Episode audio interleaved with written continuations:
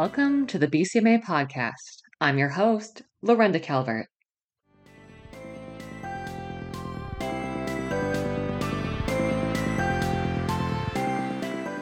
We are so grateful to be joined today by Sean Holman from the Climate Disaster Project. Good morning, Sean. Thank you so much for joining us today. Thank you so much for having me. It's an absolute pleasure. Um, why don't you tell our listeners a little bit about yourself? Yeah, so I'm the Wayne Crookes Professor of Climate and Environmental Journalism at the University of Victoria. Mm-hmm. Um, and I'm a former investigative journalist. So my background is holding governments accountable for wrongdoing. Mm-hmm. Uh, and I eventually became an information historian, curious about why we value information and democracy. And that's sort of what led me to my present position and my work as part of the Climate Disaster Project, which I know we're going to talk about. I'm so excited to talk about the Climate Disaster Project. I would love also perhaps a follow up podcast to talk about an information historian. I think that's such a uh, interesting and thought provoking um, topic. But today, I'm extremely excited to discuss the Climate Disaster Project. Um, now, Sean, why don't we, why don't you tell our listeners a little bit about where you are at this moment in your time and place? Yeah, so I'm currently uh, in Victoria's Chinatown, just steps away from Fantan Alley. Mm-hmm on the traditional territories of the Lekwungen and WSÁNEĆ nations. And the reason why this uh, is, um, uh, and the, one of the great joys of living down in Chinatown. Mm is that uh, I get to participate in all the cultural activity uh, that happens just beneath my window. So that's mm. lovely. That's wonderful. I was in Chinatown um, just last week and it was so wonderful to be down there. But do you want to tell our listeners a little bit more about the Climate Disaster Project? Absolutely. So, the Wonderful. Climate Disaster Project is an international teaching newsroom that works with climate disaster affected communities to share and investigate their stories.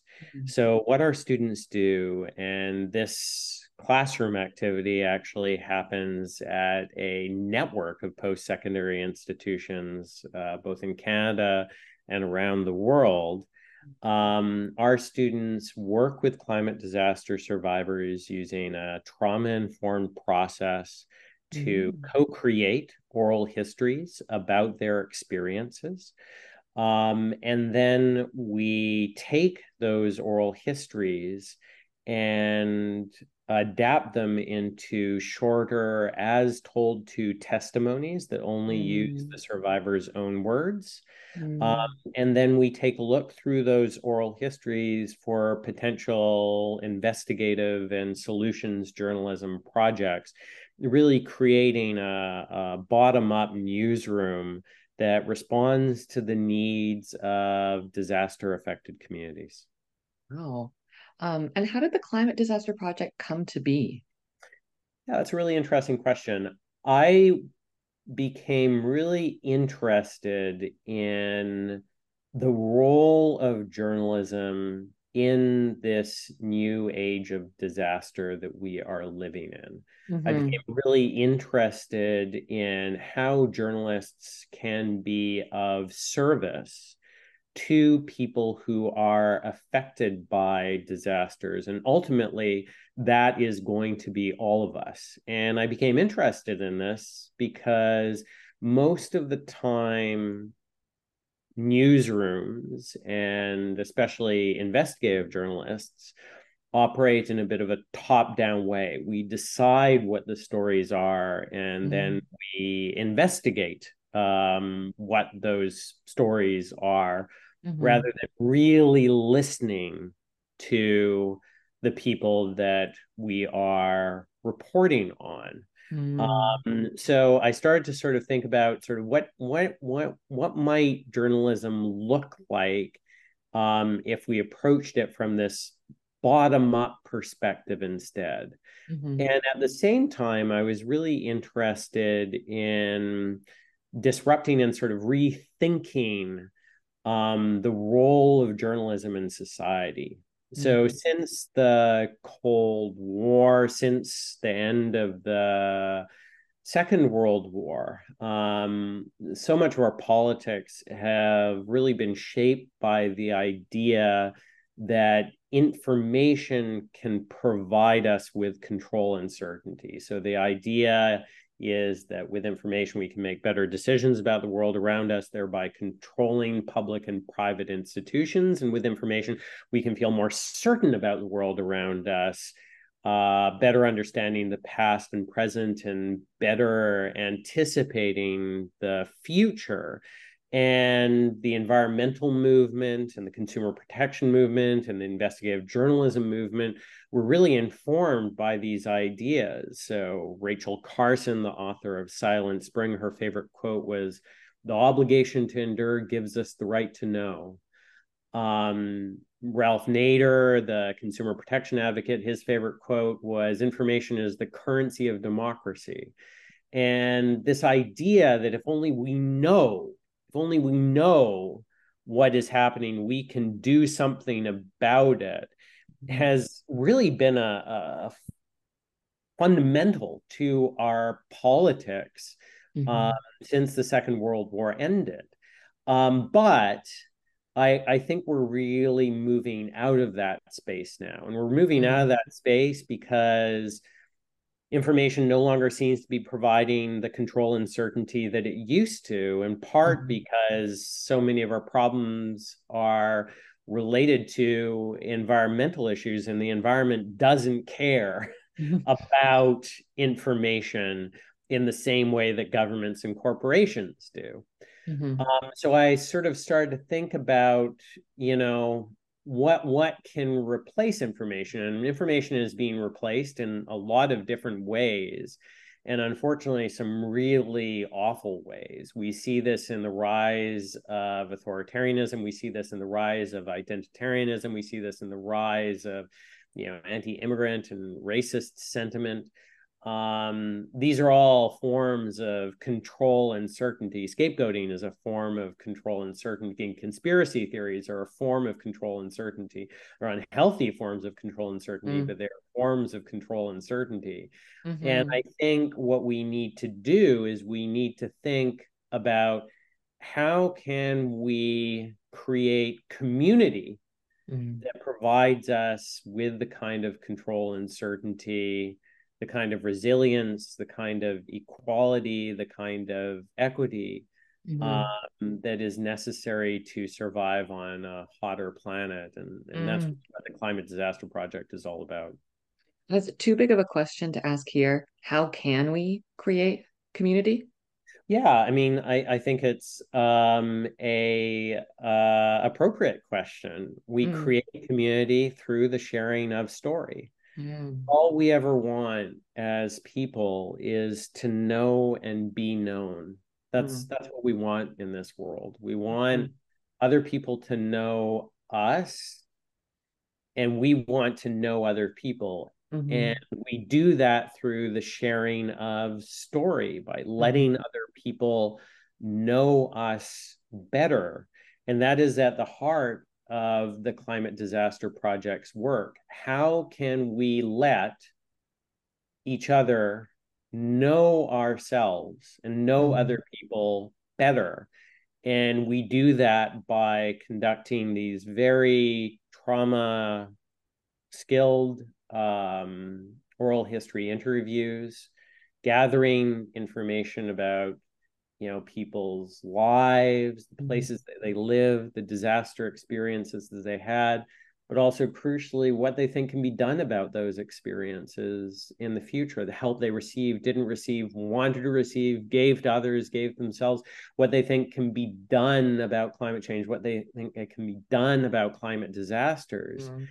and then we mobilize that so we can build community around these experiences that we are all having together, showing mm-hmm. the intersectionality and universality of climate mm-hmm. change, and being able to build bridges between those experiences. So we understand that we are all in this together.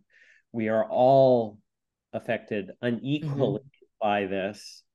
and that we can come together as a people to survive the coming decades? I, as you were talking and talking about the collective experience, um, brought to mind all of the um, extreme weather uh, events and warnings that we've had in the past few years, and how um, that that is a shared collective experience through my own community, but also um, when you mentioned the uncertainty, uh, I just made me think of how you know you could we we we became a period where you could um, bet that it was not going to be a white Christmas here on the West Coast. I remember being a kid and there being those uh, advertisements for um, steep ski discounts. If it's a white Christmas, we'll have 80% off which you could offer because the odds of it being a white Christmas were so low. And then as I got older, it got even more ridiculous to expect a white Christmas, um, except for the past few years where I could not. I could not trust on my past lived experience to provide clarity on what this winter was going to look like because it is now so uh, up in the air that because the climate is changing um, has changed you can't rely on your community's past information to know what the future holds. Um, I hope our, our listeners also uh, made those connections as well. But I'd love to ask you mentioned trauma and trauma informed practice a few mm. times while you were introducing us the Climate Disaster Project and how it came to be. And I'd love to hear more about centering in trauma trauma informed practice in your work. Could you expand on that for us? Yeah, absolutely. So trauma exists at the extremes of lack of control. That's where mm. trauma exists. Mm. Okay. And so that means because a warmer world is also a more uncontrollable world, mm-hmm. that it is also a more traumatic world. Mm-hmm. we need to be responsive to that. Trauma exists in the form of death, mm-hmm. serious injury, sexual assault, threats, and actual experiences of all three of those things, as well as repeated exposure to them. Mm. Um, witnessing them, and having close friends and relatives experience them. That's where mm. trauma exists. And so, not all traumatic events, which disasters are, result in trauma. That's that's that's something that we know. Mm-hmm. But we know that traumatic events can create trauma. Mm-hmm. So we need to be sensitive to, to that in our work.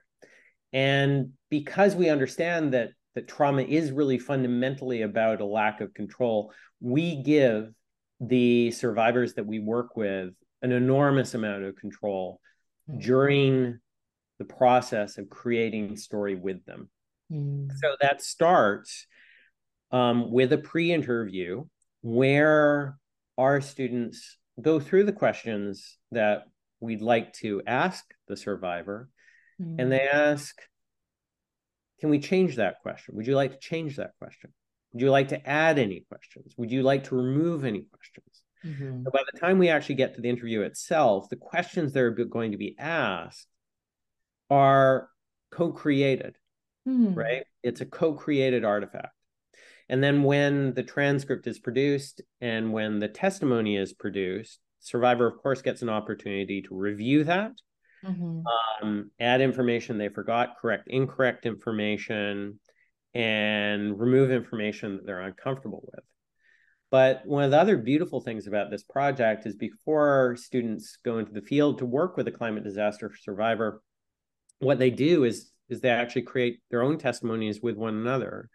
And then they provide that testimony to the survivor that they're going to be working with so that the survivor knows more about them mm. then the student knows about the survivor, disrupting mm. the traditional power imbalance that mm-hmm. exists mm. in an interview. Mm. And we believe that's really important. It violates a lot of what we would traditionally understand as journalistic practice. Mm-hmm. But we also understand that that disruption is really important in a world that is becoming increasingly uncontrollable mm-hmm. and increasingly traumatic for so many people. Mm-hmm. Sean, we did a session at our our gathering, our annual um, time of learning, just this past uh, fall um, on trauma informed practice, and it's something that we've brought up in the resources and education opportunities we provide here at the BCMA. And I think that was the best succinct description of why trauma informed practice is important and what you can do to address that and what that looks in action. That was such a wonderful um, summary that was so well done. Oh, thank you so much. I mean, it's difficult. I think we're all trying to figure out what trauma informed practice looks like. Mm-hmm.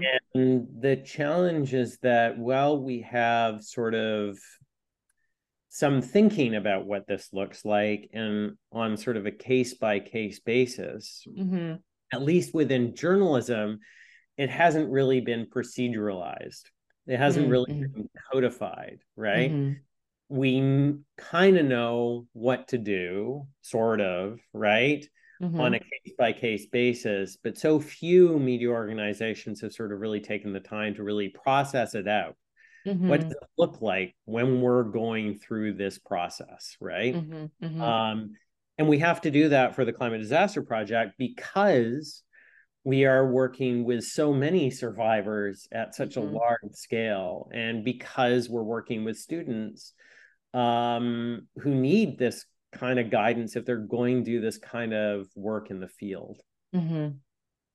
Absolutely, and it, it's um uh, taking a trauma informed practice approach requires more time um, the time to the time to work on those questions together the time to share your information with the survivor. And if you are looking at it as an institution or an organization you have to view it as a um, top to bottom approach because you need to recognize that this is going to take double the amount of time that what you might have been doing beforehand would have um, so everyone al- along the the way has to acknowledge that accept that and embrace that so that you don't end up with that friction of you know trying to trying to um, work on these questions with your survivor, but you have a deadline looming, um, yep. or spending time introducing yourself to them and letting them get to know you when you need this to be uh, submitted at the end of the day. Um, and it has to be bigger than just those one-on-one connections, but a whole organization, institute, and um, perhaps community shift in the way that we're we're doing our work. Absolutely, one hundred percent, mm-hmm. and. Mm-hmm you know that's why we do take the amount of time that we do right mm-hmm. with a survivor to sort of go through this process we estimate that each of the oral histories each of the testimonies that we mm-hmm. create takes about 14 hours on the part mm-hmm. of the student that's a large amount of time right mm-hmm. uh, and that doesn't include um you know the identification of that survivor and and sort of the recruitment process that we mm-hmm. go through to involve them in this sort of co-creation um, mm-hmm. but we think it's really worthwhile um, we think that it makes a difference and we think that it creates the kind of stories we need mm-hmm. to strengthen the communities that are needed to survive on a hotter planet mm-hmm. absolutely it makes it um it makes it that genuine connection and and like you said it, it's giving control back to those survivors in a time of um, uncertainty. Um, and when you when you were talking about these climate disasters i was thinking you know the heat dome the atmospheric river the flooding um, the wildfires. Just this past summer and in august we did a um, a Muse News uh, podcast where we uh, um, shared an article that was reflecting on the current West Kelowna wildfire and that it was the 20th anniversary of the, I think it's the Kettle Trestle wildfire that was in 2003. And I mm-hmm. remember sharing that article and just thinking how, what kind of nightmare reminders if you were in West Kelowna are you thinking of looking at this massive wildfire from the one that was in 2003 um, and it, it these climate um, severe weather events affect our membership our, our podcast listeners our, our um, communities. Um, so i'd love to talk about the impact of climate crises and natural disasters on cultural heritage sites. Um, as you know the bcma supports uh, museums of the broadest term throughout the province. Um, what role do you see museums and cultural institutions in BC play in their communities in these times of crisis? A huge role, um, mm-hmm, mm-hmm. because mm-hmm. you know, like journalists, museum workers are storytellers. Mm. We're all mm. involved in the process of story sharing mm-hmm. in one form or another, and I think that our memories of these disasters mm-hmm. and that our experiences in these disasters can be a powerful form of rooting, can be a powerful form of stability, can be a powerful form of control and certainty against the backdrop of really profound uncertainty and lack of control because we can come together through these memories. We can share experiences through these memories and know that we're not alone mm-hmm. in these experiences and know that there are other people who are going through the same thing and be able to connect with other people about this. And mm-hmm. that's partially why one of the projects that we're embarking on uh, as part of the climate disaster project is how can we create a living traveling mm. exhibit based on testimony um, so that communities across british columbia communities mm-hmm. across canada communities around the world can have an opportunity to center their climate experiences mm-hmm. in a physical place, mm-hmm. place of the museum, and be able to come together around that experience and be able to commemorate those experiences and to be able to rebuild from those experiences. Mm-hmm. That's really, I think, vitally important. And I think mm-hmm. museums can form a play an incredibly powerful role mm-hmm. Mm-hmm. at this time. I not to hark back again on this article. Um, I it is so fresh in my mind because I was the one who who shared it in our Muse News um podcast. But the the article speaking of the um Kelowna wildfires uh, spoke about an exhibition that the Kelowna Museum um had uh, shared a year after that 2003 wildfire that was talking about the meaning of home and had interviewed people who had lost their homes um, who had to evacuate and you know with so little notice and were leaving realized that they had left with um, you know a bathing suit um, one can of beans and a single photo album no no other uh, personal belongings because it was so rapid that they had to leave um, and having a space to have that exhibition to share these stories to unpack these stories to um, recognize what had happened to your community and collectively grieve through this and and address it um, was so valuable then but also still valuable now in this 20 anniversary of this fire to to discuss those um, experiences and the, the meaning of homes and community. Um, so I'm so happy to hear that that's something that you recognize um, museums and cultural institutes having a place in in this discussion.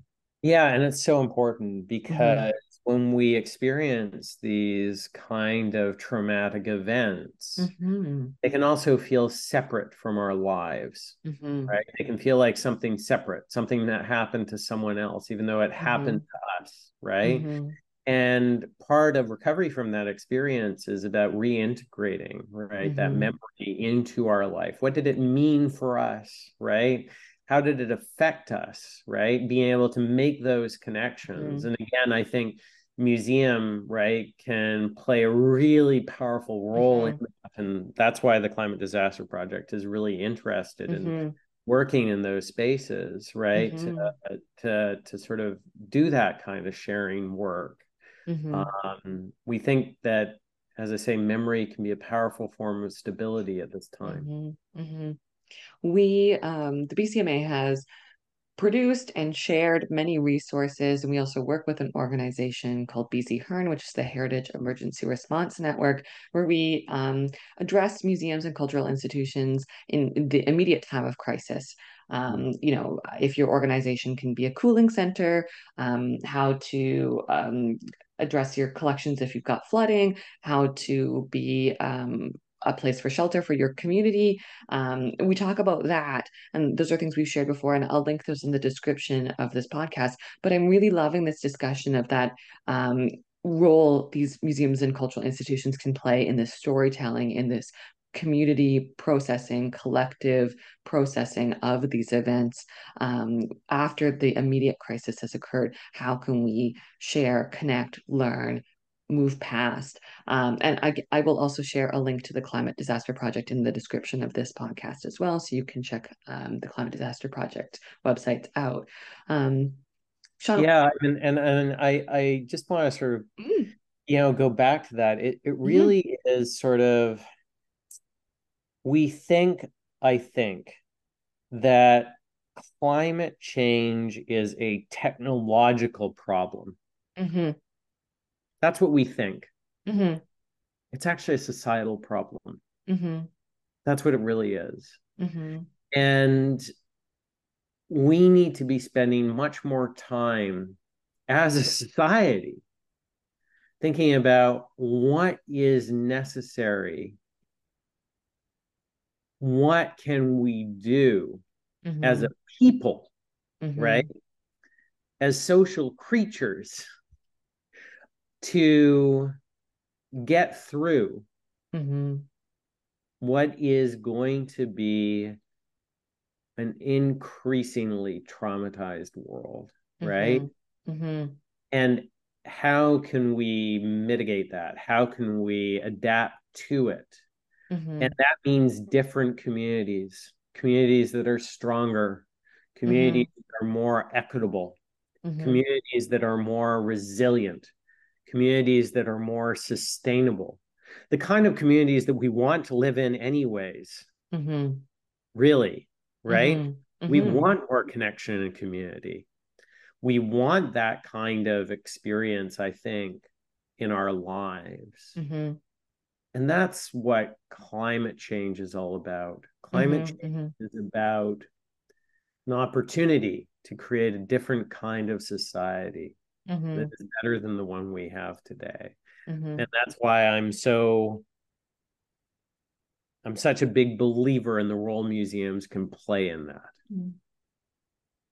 That makes me so happy to hear because I do believe that our sector um, is so powerful in the transformation that we can play in our societies. And I was going to ask the last question, which is what is the importance of telling these stories? But I feel like you just summarized um, just directly summarize what the importance of telling these stories are. Um, yeah. But but I'm going to ask it anyways. What is the what is the importance of telling these stories? Is there anything that you would want to expand upon? Although I do feel that you just summarized it so beautifully. Yeah, I mean, really, it's so that we can move across this landscape mm-hmm. of the mm-hmm. future together. Mm-hmm. It's so that we can move across this landscape of the future not as strangers, mm-hmm. not as people who don't know one another, but as friends, mm-hmm. as family, as community. Mm-hmm. That's how we survive. And more importantly, that's how we thrive. It is the kind of world we want it is the kind of world we want. And at the cusp of this new age of disaster, we need to seize the opportunity to create that better world. That's what we need to do. What and, a wonderful call to action. Yeah. Mm-hmm. Um, Sean, I want to thank you so much for joining us today. It has been an incredibly insightful conversation. Um, I've deeply enjoyed uh, hearing you speak and share your knowledge, um, and also learning more about the Climate Disaster Project. And I know, know our listeners um, feel likewise. Um, we are so so grateful for you taking the time today. Is there any uh, any last thoughts you'd like to share with us? Any last um, poetic calls to action? I really am a believer in the power of story, as I know all of our listeners um, are. And we can together tell the kind of stories, better stories that will avert disaster. I mean, more than anything else, you know, we got into this space of climate catastrophe because of the kind of stories that we told. We weren't mm. telling the right stories, mm. right? Mm-hmm. And I do think there is still an opportunity to tell better stories, mm. and tell the kind of stories that we need. Mm-hmm. Um, if you would like to read more about the Climate Disaster Project, do visit climatedisasterproject.com. And as I said, we will provide a link uh, to the website in this episode description, as well as our extreme weather um, resources and our BC HEN links. Sean, thank you so much. This was absolutely wonderful to have you here and chatting with us. I really do deeply appreciate it. Um, thank you. Thank you so very much, Lorenda.